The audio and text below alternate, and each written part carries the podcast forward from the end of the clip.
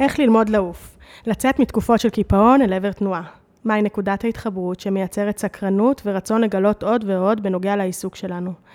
האם הנאה ועונג אמורים להשתלב בתוך העשייה המקצועית שלנו? למה דווקא עכשיו חשוב ואפילו הכרחי שנמצא את הנקודות האלה שבהן אנחנו מרגישים משמעותיים, אנושיים, יצירתיים וחיים? אלה שאלות גדולות, והזמנתי היום את רונה שפריר למצוא ביחד קצוות של חוטים אל עבר נקודות ההתחברות שלנו. רונה היא סופרת, יועצת פיתוח שעוסקת בליווי של תהליכים יצירתיים לארגונים. מתמחה בין היתר בפוקוסינג, ביבליותרפיה ופסיכולוגיה. היא כתבה 4 ספרים, 2 מהם הפכו להיות מאוד משמעותיים עבורי, שקוראים להם איש לומד לעוף ונקודת התחברות. ויש לה גם קורס דיגיטלי שנקרא ללמוד לעוף. אז היי וברוכים הבאים לניצוץ, הפודקאסט שמתעסק במימוש, פוטנציאל ומציאת הקול האותנטי שלנו בעולם. אני יעל אורנשטיין יוז, מעצבת ועוצרת תוכן וקריאייטיב, מקימה יחד עם חן נבו את בית הספר של הזמן הזה שנקרא לו. אנחנו מלוות אנשים וארגונים ביצירת אסטרטגיה קריאטיבית ומציאת חיבור משמעותי לעשייה. הרעיונות של מציאת הייעוד והתפקיד שלנו בעולם מסקרנים אותי ואני לומדת ומעמיקה בהם, קוראת, פוגשת מורים לדרך וכותבת את הספר מימוש ופוטנציאל בעולם חסר. בואו נצא לדרך. היי רונה. היי אלן. איזה כיף, אני מאוד מאוד שמחה ומתרגשת שאת פה איתי, ואיתנו. מתרגשת ושמחה מאוד להיות כאן. בואי נתחיל ונדבר על אלמנט החיבור, על נקודת ההתחברות המסתורית והכל כך מעניינת שאת מתעסקת בה. תספרי לי עליה. וואו. נתחיל מפה. התחלת כבר בגדול. כן. מה נגיד על נקודת התחברות? נגיד שהיא אכן מסתורית ברוב הזמן, אבל תמיד אנחנו יודעים כשהיא קורית. אני אדגים את הדבר הזה. מהרבה בתי קפה שאני הולכת אליהם, יש בית קפה אחד שכשאני הולכת אליו ואני מתיישבת בזווית מסוימת, אני פתאום מרגישה קרובה לעצמי. וזה בית קפה ככל בית קפה, אבל הוא מהווה עבורי איזושהי נקודת התחברות. הוא לוקח אותי בחזרה אליי. זה יכול להיות ספר, זה יכול להיות סדרה שאני רואה, וכל פרק שאני רואה בסדרה הזאת, הוא בעצם במובן מסוים פרק שמחזיר אותי לאיזשהו חלק בתוכי שהייתי רוצה להקשיב לו. אז בעצם נקודת התחברות היא הנקודה שבה איזשהו הדהוד מהעולם מפגיש אותי מחדש עם עצמי. קודם כל זה סופר מעניין, אנחנו באמת כל הזמן מחפשים, ככה אני מרגישה שאנחנו כל הזמן באיזשהו סוג של חיפוש של רמזים לדרך. איך יותר ויותר להכיר את עצמנו כדי להבין יותר טוב מה מתאים לנו, איזה סוג של פעולות ואנשים ועבודה ועשייה מתאימה לנו, והרבה פעמים ככה נורא נורא קשה לתפוס את הדבר הזה, את הנקודה הזאת שאני מרגישה בה מחוברת, שאני עולה על השביל שלי, שאני נמצאת באיזה שביל מספיק רחב. את מכירה את התחושה הזאת? אני חושבת שהדבר שאת מצביעה עליו הוא איזה כשל לוגי בשם הספר שלי, שנקרא נקודת התחברות, כי הוא אומר נקודה במקום להגיד נקודות התחברות, ריבוי נקודות התחברות, אז אני שומעת כאן כשל לוגי של עצמי, כי אנחנו מחפשים את הדבר והשביל והייעוד והאזור מימוש, עם איזו הידיעה מאוד ככה דרמטית אפילו בהתכוונות שלה, וככל שחולפות השנים והנקודות מבט שלי, אני שמה לב של נקודות שמצטלבות, וזה קצת כמו, אני לא יודעת אם את זוכרת, כשהייתי ילדה קטנה, זה היה כזה 1, 2, 3, ואז פתאום היית רואה שפן. בטח. את זוכרת כזה? אז אני חושבת שאולי לומר משהו על נקודת התחברות, שהיא מופיעה כשאת מחברת מספר נקודות, אבל, ובאיזה רגע נתון, את פתאום שמה לב שאוקיי, משהו כאן מתחיל לזרום ולנוע ולזוז באמת על איזה שביל, שאפילו אולי לא ידעתי אותו מראש. אז אני חושבת משהו על כך שצורת החיפוש שלנו נשענת על מבנים לוגיים, בשעה שהחוויה הזאת שנקראת נקודת התחברות, היא לא מבנה לוגי, היא מבנה תחושתי. קראתי בספר שלך על הרעיון של flow therapy בסוף הספר. של איש לומד לעוף. את יכולה לספר לי קצת על השיטה הזו? אז אני אגיד משהו על flow. כן. בסדר, את המילה תרפיה, אני כבר הרבה שנים לא משתמשת בה בשום עולם. אוקיי, flow זאת תחושה נחקרת וידועה, מידע שיש לנו כבר די הרבה שנים, משנות ה-90, ופלואו זאת החוויה שבה אנחנו חווים את עצמנו מתאחדים עם פעולות. זאת אומרת, במקום לחשוב, לעשות, לחשוב, לעשות, לחשוב, לעשות, במצב של פלואו, אני עושה, וכשאני יוצאת מהצד השני, אני אומרת, אוקיי, מה עשיתי בעצם? וכשאני מנסה לשחזר את צעדיי ולהגיד, מה עשיתי? אולי אני אוכל לספר איזה סיפור, אבל הרבה פעמים אני לא כל כך יודעת איך הגעתי פתאום ל... לא יודעת, לשיר הזה, למהלך הזה. גם אנשים שמגיעים מעולמות הרבה הרבה יותר, נגיד דידקטיים נקרא להם, למשל מדענים, או למשל אנשי טכנולוגיה, בנקודות פריצת הדרך שלהם, הם לא כל כך יודעים לשחזר את צעדיהם, זאת אומרת, במסקנה שלי, הם היו בפלואו, זאת אומרת, הם היו במצב הזה שבו הם התאחדו עם הפעולות שלהם. זה מצב שנקרא זרימה אופטימלית בעברית, ואנחנו מאוד רוצים להיות בו. ויש לנו דרך להכניס יותר מזה לחיים שלנו? כן, אנחנו צריכים קצת להוציא כדי שזה יוכל להיכנס. נתחיל כן. מהנקודה הזאת. אני אגיד איפה פלואו לא מופיע, וגם זה ידוע כבר מחקרית הרבה שנים. פלואו לא מופיע בצפיפות, הוא לא מופיע כשיש עליי, נקרא לזה מטלות דידקטיות מרובות שאני צריכה לעשות אותן בזו אחר זו. זאת אומרת שהצעד הראשון שלי כדי להיות בפלואו הוא לפנות, גם לפנות ברמה הטכנית, אבל הרבה יותר מזה, לפנות ברמה הנפשית, תוך נפשית פסיכולוגית, במובן של מה אני צריכה להסיר מהתודעה שלי, מההתארגנות שלי, מסימני השאלה שלי, מהביקורת העצמית שלי, כך שאני אוכל להיות במצב של פלואו, שאחד המאפיינים המשמעותיים שלו, שבזמן פלואו אני ממש פחות ביקורתית. אז הדבר הראשון זה מה אני מסירה. והדבר השני הוא את מה אני מחברת, אפרופו נקודת התחברות. זאת אומרת, איזה חומרי גלם נכון לי להציף את עצמי בהם, כן. כך שכשחומרי הגלם האלה יהיו, אני אהיה במגע איתם, באיזשהו אופן בתוך האינטראקציה ביני לבין חומרי הגלם, מתרחש מה שנקרא הדבר השלישי, שהוא לא אני ולא חומר הגלם, אלא נגיד הנביאה המשותפת שלנו. כן, ואני אצטט גדולים ממני, מאוד גדולים ממני, ואגיד, כשאדם וחווה אכן נפגשים, אז הנס קורה, וזה כמובן ליאונרד כהן, בסיפור הידוע שלו, באותה הופעה ידועה בשנות ה-70, שבה הוא אמר, אבל אני לא מרגיש שאדם וחווה נפגשו, לכן אני לא יכול להביא את המהות שלי אל הבמה. כן. זה רגע של משהו שלישי שקורה. אז איפה האחריות שלי כאדם? כן. לחומרי הגלם ולפינוי. זהו, זה שני הדברים שאני צריכה לעשות, כדי שאולי זה יוכל להתרחש. אז קודם כל יש פה איזשהו תהליך של זיהוי, מתי זה קורה לי, כי זה קורה כנראה, זה סוג של הפתעה, אבל ככל שאנחנו בעצם מכירים את עצמנו קצת יותר טוב, אז אנחנו באמת יכולות להתחיל לזהות באיזה סיטואציות זה קורה לי, ואז להכניס את הסיטואציות האלה באופן, את חומרי הגלם האלה, באופן יותר קבוע לחיים. לגמרי, ואולי עכשיו כשאת אומרת ומחזירה לי את זה, אז הייתי מוסיפה, ומפעם לפעם, כתבתי את זה בנקודת התחברות, כן. אני לא יודעת אם זה, לפעמים אני לא יודעת אם אנשים שמו לב או לא שמו לב, אז אני אגיד. להכניס בטח. חומר גלם בלתי צפוי למערכת, לא כל הזמן, אבל מפעם לפעם להכניס איזשהו חומר גלם, שהוא בכלל לא בחומרה הגלם שלי, שזה אפילו לא הסגנון שלי. למשל, אם אני בן אדם מאוד של חומרים אסתטיים, להכניס משהו, נגיד, מעולם טקסטואלי. אם אני בן אדם מאוד של טקסטים, להכניס משהו פתאום ויזואלי. זה סתם שתי דוגמאות.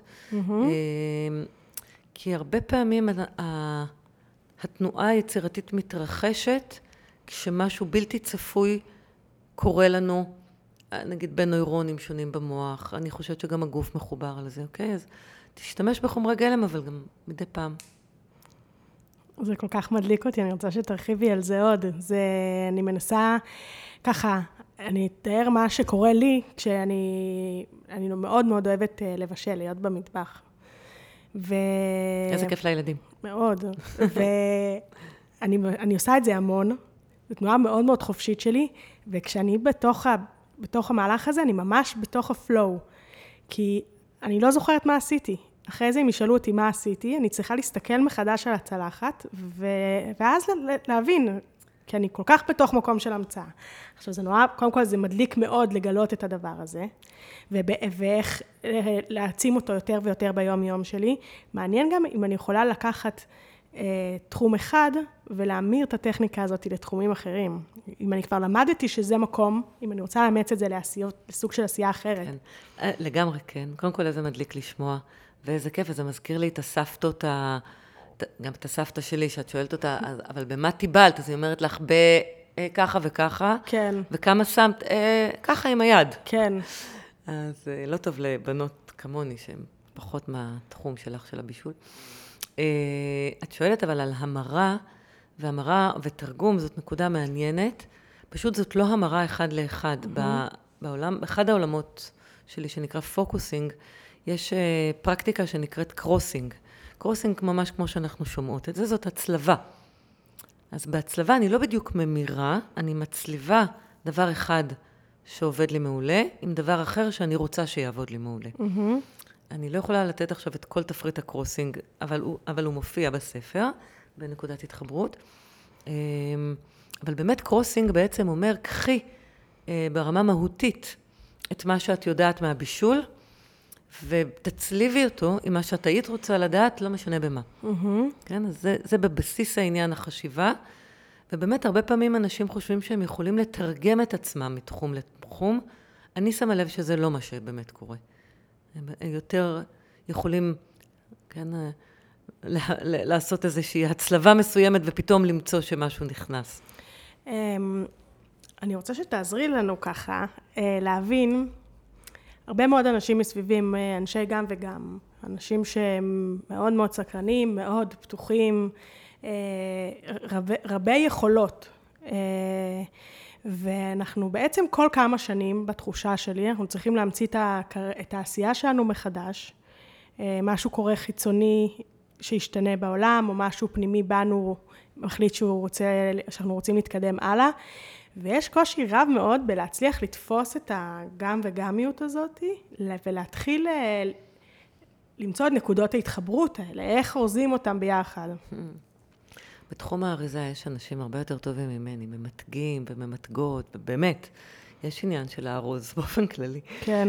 אבל אני כן אתייחס לשאלה שלך. את בעצם מדברת על מה שנקרא מולטי פוטנציאלס. נכון. כאילו אנשים שהם באמת הפוטנציאלים שנמצאים בפניהם, בין אם זה באמת בעולם עצמו, כלומר סל האפשרויות שהאנשים האלה מרגישים כמוך וכמו עוד אנשים שהם יכולים להתממש דרכם, ובין אם זה מולטי פוטנציאל במובן הפנימי, זאת אומרת, אני יכולה לפתח יותר את הכישורים האלה, אני לא יכולה לעשות את הכל בו זמנית, כי אז אני אהיה שטחית בכל אחד מהדברים, אני רגע מזהה את הבעיה, ובודקת שאנחנו מסתכלות על אותה אחת.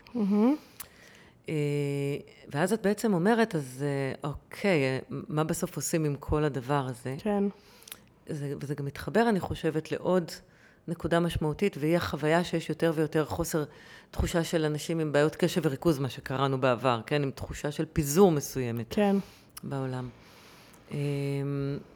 ואז את שואלת איך מתמקדים. כן. את מתעסקת בפוקוסינג חמודה, אז אולי תסביר לנו איך מתמקדים.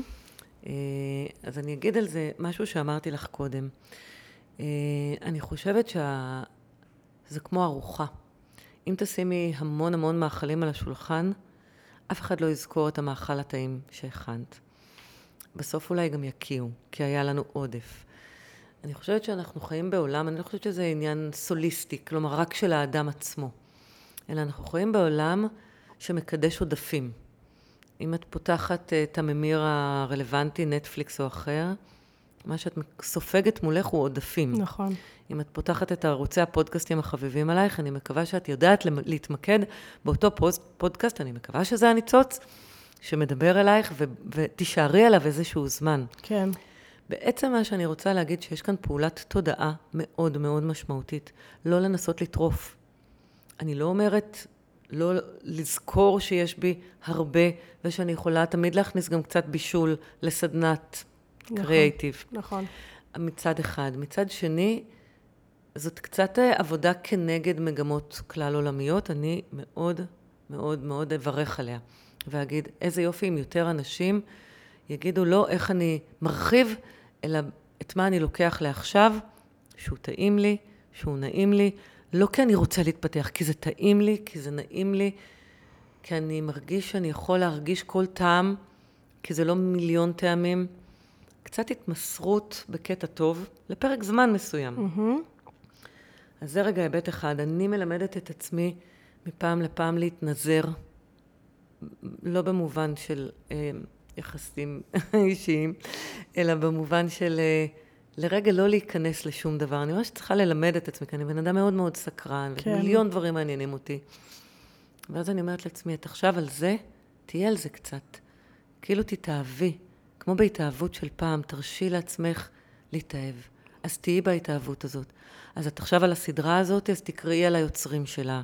אני סיימתי עכשיו את העונה השישית של הטובות לקרב, עם טרם צפית, הם צפו. וואו, איזו גאונות יצירתית. אז קראתי על היוצרים של הסדרה, ונכנסתי לראות על השחקנים, ועל צורת העבודת בימוי שלהם. וכל אחד מפרטי הפרטים הקטנים האלה, הדליקו אותי באמת במקסימום. ונשארתי על זה. לא צפתי בין 1000. אני צריכה ללמד את עצמי, אני עושה התנזרויות ככה ממש מטעם עצמי בפייסבוק. אני פשוט מתנזרת, חודש לא פותחת פיד בכלל, כולל החברים המאלפים שלי. כן. כדי רגע שיהיה לי צלילות מבפנים, וואו. וכדי שאני אוכל רגע לשאול את עצמי, אוקיי, אני עכשיו רוצה על זה, אז אני רוצה להיות בזה. המילה צלילות היא מילה מאוד מאוד חזקה, כי התחושה של באמת של החיים, לפחות מה שאני מרגישה, איזושהי תחושה של ריצוד, של איזה, כן, משהו נורא נורא מהיר, והגוף מבקש איזשהו מקום שקט כזה, וכל הזמן במשחק הזה שבין זה לזה. אני חושבת שזה טוב להיות קבוצת חברות או קבוצת חברים, שכמו אומרים אחד לשני, אוקיי, אני לוקחת שבוע חופש מרשתות, וגם אפילו להצהיר בכל רם, ואני הולכת להתמסר לתרבות יפן. למה? כי זה נורא מדליק אותי, ובא לי טיפה להבין על זה יותר. כן.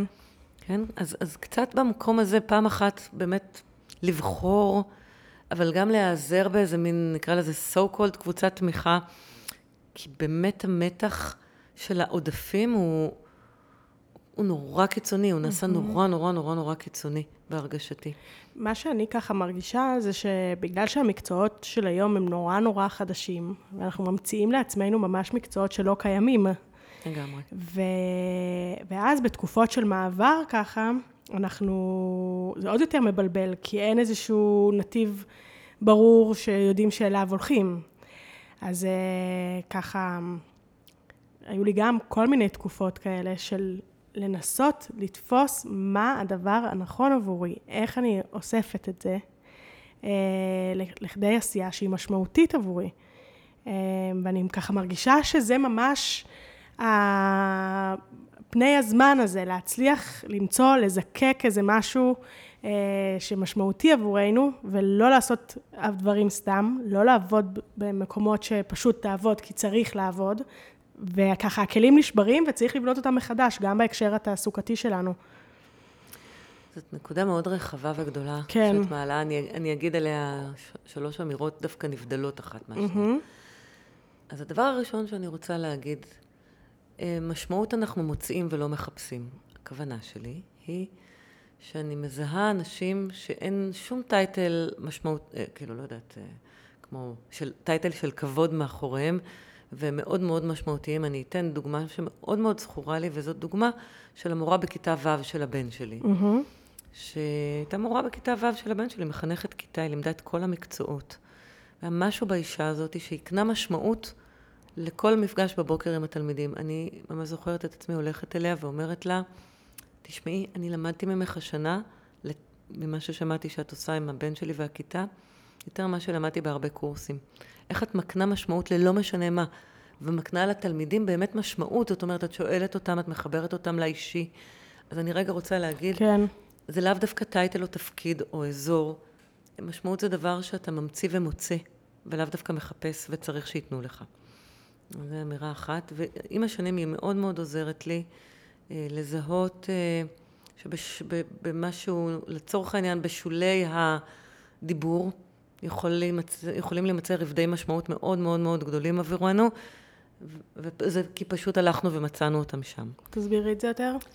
הכוונה שלי להגיד שזה לאו דווקא קראתי את זה במקום מאוד מאוד מרכזי. אני קודם נתתי דוגמה לסדרה שאני עוקבת אחריה, אבל אני יכולה למצוא משמעות בשיחה קטנה שניהלתי אותה באופן מאוד חד פעמי עם מישהו מסוים בנקודה מסוימת, וכיוון שאני אספתי ממנה הרבה משמעות, היא משמעותית לי. כן. כאילו הרעיון של איסוף משמעות הוא גם תהליך לא מספיק ידוע לנו כבני אדם. אנחנו לא יודעים לעשות את זה. באיזה טכניקה את עושה את זה?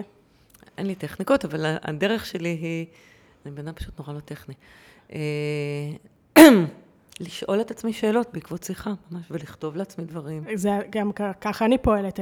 הטכניקה שלי היא כתיבה, היא בעצם לעצור רגע את מה שקורה, לתת לרגע הזה את המשמעות שלו, ואז אני גם זוכרת את זה יותר, אני נותנת לזה ממש את המקום, אצלי הטכניקה היא כתיבה. לגמרי. אז זה דבר אחד, אבל הדבר השני מבחינתי, בהקשר לשאלה שלך של מעברים, זאת השאלה הייתה בצמתים של מעבר, במקומות שבהם החוויה היא של קצת ללכת לאיבוד, שם רוצים להשיג הכל, רוצים את המשמעות, כל מה שלא היה לי קודם, לא משנה מה, אני רוצה גם את המשמעות. גם כסף. אני גם רוצה שזו תהיה חברה טובה. אני גם רוצה שיהיה לי איזון מספיק טוב בין כל ההיבטים של החיים שלי.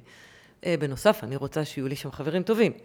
וכו וכו וכו. אני מרגישה את מה שאמרתי קודם, את הרצון להשיג את הכל בבת אחת. ואני, לאורך השנים, במפגשים שלי עם אנשים, הייתי שואלת שאלות המשך לתוך המעבר הזה.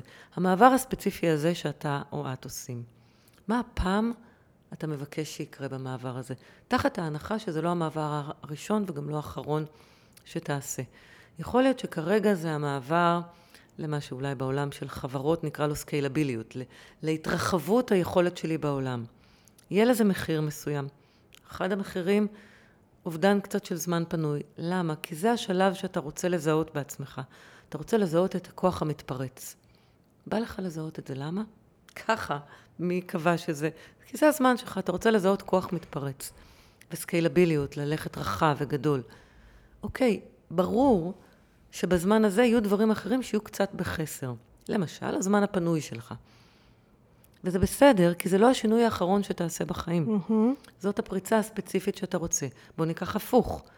אתה הרבה זמן בעולמות מאוד רחבים, בהמון פגישות עבודה, בהמון תגדם בכנסים. והחוויה שהשלב שאתה רוצה כרגע הוא של קצת התכנסות וקצת בדיקה פנימה. אוקיי, יהיה כאן איזשהו ויתור מסוים. בקטע טוב, לא ויתור בקטע רע. על מה תוותר כשתעשה את הצעד הזה, או את המעבר הזה בחיים שלך? יכול להיות, אני יכולה להגיד בתור אחת שעשתה, אני הורדתי ווליום בצורה מאוד מאוד משמעותית. משמעות היא שפחות אנשים פונים אליי וכו' וכו'. פחות אנשים קוראים את הספרים שלי. זה בסדר גמור, זאת החלטה שקיבלתי. והיא נעשתה מרצון ומבחירה. כך שאני רוצה להגיד, לא לחשוב שזאת הפעם האחרונה שנעשה מעבר. כן. החיים שלנו, אני מעריכה, הולכים להיות מלאי מעברים. כמה? את יודעת להגיד לי במספרים? אני קראתי, לאחרונה פשוט קראתי שאנחנו ככה נעבור בעתיד, או כבר עכשיו אנחנו עוברים 12 פעמים בין מעברי קריירות. זה נשמע לי הגיוני. זה נשמע הגיוני, ואז ניסיתי ככה לחשוב כמה מעברים כבר אני עברתי, ואולי זה נשמע קצת יותר מדי, אבל ככה גם אומרים שבאמת אם זה שתוחלת החיים תגדל, הקריירה שלנו תימשך יותר זמן. זה לאו דווקא מעברי קריירה, זה יכול להיות מיני מעברי קריירה. כן. וזה יכול להיות שינוי ווליום, באיזה מובן. שמתי המון ווליום על העבודה, ואני מוריד את הווליום מהעבודה, ויש איזה, נקרא לזה משהו שהוא בעולם התחביבים, אבל הנפש שלי מאוד מושקעת בו, ואז הווליום ירד. אז זה עוד מעבר שעשיתי, אף על פי שעל פניו אני נמצא באותו מקום עבודה. מה שנקרא פיטורים שקטים, ולא אמרתי דבר. אז אני לא יודעת להגיד לך על כמויות, ואני מניחה שהם יהיו, זאת אומרת, הם ישתנו מאדם לאדם, ובהתאם גם למידת הביטחון הכלכלי, סלש מחויבויות שלו, סלש דברים נוספים. אבל אני חושבת שמעברים שונים בפנימיות שלנו, ובאיך אנחנו מבטאים אותה בעולם, הם רבים. ולכן כשאתה נמצא בתקופת, או את בתקופת ביניים, בין דבר לדבר, אם את תתייחסי לזה כאל מעבר אחד מרבים, אז זה לא כזה דרמטי, נכון? אז זה בסדר שאת קצת תוותרי על X לעומת כדי להניע את וואי שאת נורא מעוניינת בו כרגע, ואת רוצה להיפגש איתו בתוך עצמך בעיקר, נכון? את רוצה שנדבר קצת על ההתפתחות השקטה? מעניין אותך? אפשר. בואי נדבר על זה ככה, אני רואה, גם בתוך זה אני רואה שתי תנודות ככה של המטוטלת. מצד אחד, ההתפטרות השקטה, מה שמדברים היום שאנשים נשארים במשרה מלאה, ו... מקריסים אותה. כן, ומטרילים אותה. מטרילים אותה. והם נורא נורא ראש קטן במהלך שעות העבודה, עושים מה שצריך, והם... בעצם מייצרים לעצמם את כל השעות הפנאי שלהם לפיתוח העצמי, למציאת משמעות, למציאת תחביבים, לזמן עם המשפחה. ומצד שני, אני מרגישה שהצד השני הוא הצד שאנחנו ככה מתעסקות בו בלו, באיך אני מוצאת משמעות ומצליחה להביא את הכישורים שלי ואת הדברים שאני רוצה ללכת אל עברם, ומשלבת אותם בתוך העשייה שלי, לא מפרידה. לא מייצרת כאילו את ההפרדה המאולצת הזאת. איפה, מה את חושבת על שני הצדדים האלה? קודם כל שאני מאוד, מאוד מגבה את החלוקה, היא נראית לי מאוד מאוד נכונה, היא קשורה לאותו וייב נפשי, נכון? במובן מסוים. הווייב הנפשי אומר, אני לא מוכן או לא מוכנה יותר להיות, לא רוצה לקרוא לזה בורג, כי זה עולם ישן, רובוט במערכת רובוטית. אני אדם, וכאדם יש בי שלל כישורים, יש בי שלל מקומות פנימיים, אני מרובדת, יש לי את החלק שבו אני, נגיד, לצורך העניין, טובה מאוד באנליטיקה. לצד זה, יש לי גם עולמות שלמים שבהם אני טובה באומנות. כן. אז אני חושבת שהדבר, המניע שנמצא מתחת לדברים הוא אותו מניע, וזה תחושה של אנשים שהם רוצים להיות אנשים. כן. ולתפוס את עצמם כאישות שלמה, לא משנה איפה. גם בבית, גם בעבודה ובכלל. ואז חלק מהאנשים אומרים, אוקיי, מקום העבודה שאני נמצא בו, לעולם לא יקבל את העגול הזה שהוא אני. המקום העבודה שאני נמצא בו רוצה ממני רק את החתיכה הזאת, לצורך העניין האנליטית. כן. ואי לכך אני אטריל אותו. אני אתן שכבה נורא נורא נורא מצומצמת ממה שאני נותנת, ואני בשאר הזמן אפגוש את עצמי כאדם שלם. זה מה שאני אעשה. שישלמו, שימשיכו לשלם, שיהיו בריאים. כן. אני מאוד מבינה את האנשים שעושים את זה באמת, אני מאוד מאוד מבינה אותם. אני חושבת שעוד משהו, אני רוצה עוד להקדים עוד לזה ולומר שזה נוצר, אני חושבת, הדבר הזה, בגלל שה-work וה-life balance התערר לגמרי. ראית את הסרטון וואלה בלה? לא. את חייבת. אז אני אחפש אותו, נכניס לנו אותו לפה גם. התערר לגמרי, העבודה נכנסנו לגמרי לחיים, הכל גם ככה עם המסכים משובש ומתערבב לגמרי, ואז או שאני שמה גבול ברור ואומרת פה אני בעבודה וכל היתר אני בחיים, או שאני מצליחה באמת את הערבוב הזה, לחיות איתו יותר בשלום, כדי להביא את עצמי יותר במלואי. לגמרי. קודם כל, אני לגמרי מסכימה עם מה שאת אומרת. מה שאת אומרת כאן, אני מאוד מתחברת אליו, זה עוד פעם לא סיפור של בן אדם מסוים, או של קבוצת אנשים מסוימת. זה סיפור חברתי מאוד מאוד מאוד נרחב, זה איך נראים מקומות עבודה, זה מה מטרתם של מקומות העבודה, וכו' וכו'. אני רגע אחזור לחלוקה שדיברת עליה קודם. אז צד אחד, אני רוצה להיות אדם שלם, לכך אני אטריל את מקום העבודה שלי. והצד השני הוא, מקום העבודה שלי ישנה את התפיסה שלו לגבי מה זה עובד. כן. בכלל המילה עובד, אוקיי? אולי ייקח את המילה שותף במהלך שאנחנו מניעים כאן, נכון? אולי במקום המילה עובד. ואז במובן הזה אנחנו אולי נוכל להתייחס אל אדם עובד, כאל אדם שיש בו פנים באמת מרובות. יכול להיות שאנחנו כמעסיקים, יש לנו צרכים, זה ברור, אני לא נאיבית, אני עובדת עם הרבה חברות. יכול להיות שאנחנו כמעסיקים, יש לנו צורך מסוים מהאדם, ומה שאנחנו רוצים ממנו זה את המשרה הזאת והזאת. עדיין, מאוד משמעותי שאני לא אתן לו רק מס שפתיים בדמות happy hour וסוף שבוע מקסים, שזה אחלה, אבל זה לא להגיד, אני רואה כאן בן אדם שלם, אלא אני אתן לאדם הזה הזדמנויות שונות ומשונות, להביא את האיכויות יותר עגולות שלו אל מקום העבודה. אני שומעת שזה מה שאתם עושות, כן. וזה מהמם. זה נראה לי הדבר הנכון. תספרי לי אבל איך באמת את מלווה באמת ארגונים ככה גדולים, ותספרי לי מה התפקיד של מנהלים, של מנכ"לים, איך הם יכולים לעזור לבן אדם, לשותף לתהליך, זה באמת שם משגע, כי המילה עבודה היא באמת מתחברת לנו לככה משהו שלא רלוונטי היום, להקשר של עבדות, או משהו ככה מונוטוני שאני הולכת למפעל. אני רוצה להיות אדם חופשי. ואז אם גם היינו משנים את הז'רגון הזה, יכול להיות שאנשים היו מרגישים יותר טוב. מה התפקידים באמת של מנהלים בזמן הזה, כדי שאנשים ירגישו יותר משמעותיים? קודם כל אני אגיד, זה לא אני, זה אנחנו. חברה שהקמנו, שרי סגל ואני, לפני מספר שנים, היא נקראת Focusing Team. בכל מקרה, אנחנו עובדות עם מנהלים, כן? ומנהלות. אנחנו מאוד אוהבות לעבוד עם נשים. שמנהלים ארגונים גדולים או סטארט-אפים, ואני שמה לב שזה הכרחי, כדי שמה שאת רוצה יקרה, הכרחי שזה יקרה מלמעלה. במובן הזה שיש שם מישהו או מישהי שבאמת חושבים שיש להם שותפים ולא רק מצהירים על שותפות. ויש הרבה מאוד תהליכים שקורים בתוך הדבר הזה, אבל התהליך הראשון הוא, אדוני המנכ"ל, גברתי המנכ"לית, קודם כל, אתם עצמכם ועם עצמכם. איך את כמנכלית, בוא ניקח מנכלית. כן. אני מעדיפה, כי אני גם מאוד אוהבת לעבוד עם מנכליות. כן. מי את כאדם בתוך המנכלות שלך? מה האיזונים שאת מחפשת? איזה חלקים שלך עוד לא הבאת לידי ביטוי בתוך העבודה שלך כמנכלית הארגון? איזה סוג של שותפות יש לך עם הדבר הזה? מתי את מתערבבת בו יותר מדי?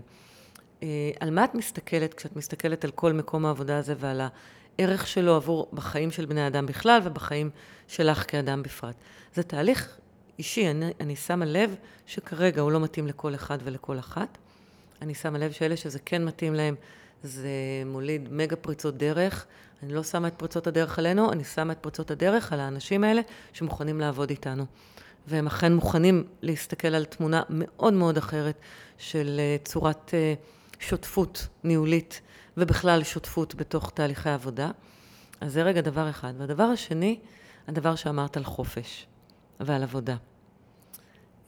כאן השינוי שנדרש הוא שינוי של בן אדם. זה לא רק ארגון.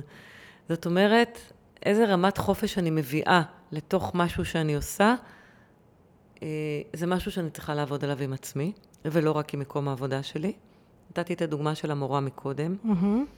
אני יכולה לתת דוגמה של מישהי שבתפקידה הרשמי היא, לצורך העניין, ראש מטה. בסדר, נקרא לה ראש מטה. תפקיד מאוד, מאוד סיזיפי ומאוד מאוד מאוד מאוד קשה. דרגות החופש שהיא מביאה לתפקיד הן מעוררות בי השראה לא נורמלית, כי היא יכולה להזמין אליה הביתה, היא עושה דברים שהם סופר לא שגרתיים במיקום הספציפי שבו היא נמצאת בו, כי היא נראה לי הניחה את ערך החופש במקום גבוה בתוך החיים של עצמה. ולכן היא יודעת להכיל את זה גם על התפקיד שלה או על חלקים בתוך התפקיד שלה. מה שאני אומרת עכשיו יכול להישמע קצת אוטופי, אבל אני פוגשת אותו. אני רואה אותו במקומות. אני רואה אותו במקומות עבודה ציבוריים גדולים, אני רואה אותו אפילו משרדי ממשלה בקטנה.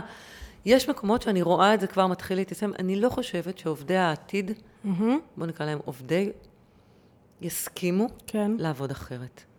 יסכימו לעבוד במה שקראת לו עבדות בתוך מקום. אני לא חושבת שיסכימו. תספרי לי אבל איך זה נראה ביום-יום, מה שאת מדברת עליו. ביום-יום של מקום עבודה כזה.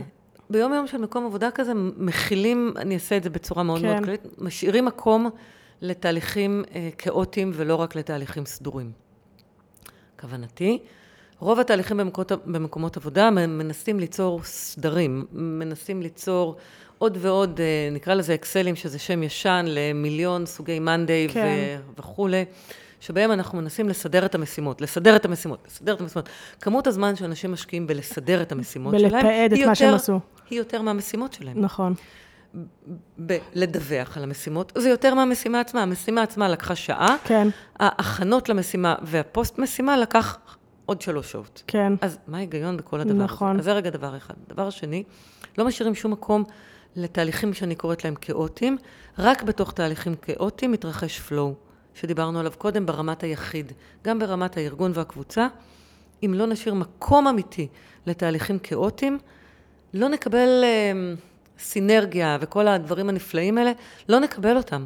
הם לא יבואו מעוד ועוד יצירת סדר. אנשים טובעים בתוך הסדר שהם מנסים להכיל, גם בחיים הפרטיים שלהם, ובוודאי במקומות העבודה. אז זה דורש הרבה מאוד אומץ מצד המנהלים, קודם כל המנכלים והמנהלים, זה דורש אומץ לעבוד אחרת, כן?